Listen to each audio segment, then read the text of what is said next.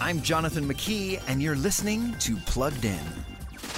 A lost toy searches for his best friend in the new TV PG Netflix series Lost Ollie from one of the designers of Pixar's Toy Story.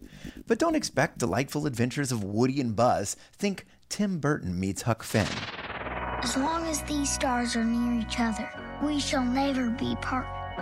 Promise? Cross my heart. Even though Lost Ollie is based on a children's story, the show doesn't feel as though it's appropriate for children, not all children at any rate. The dark vibe and serious issues may disturb some kids. The profanity and bathroom humor might disturb some parents. But elements of faith sneak into the story too. And for those who choose to watch, Lost Ollie is engaging. It's hard not to root for Ollie to, against all odds, find his way home. Before streaming the latest shows, visit pluggedin.com slash radio.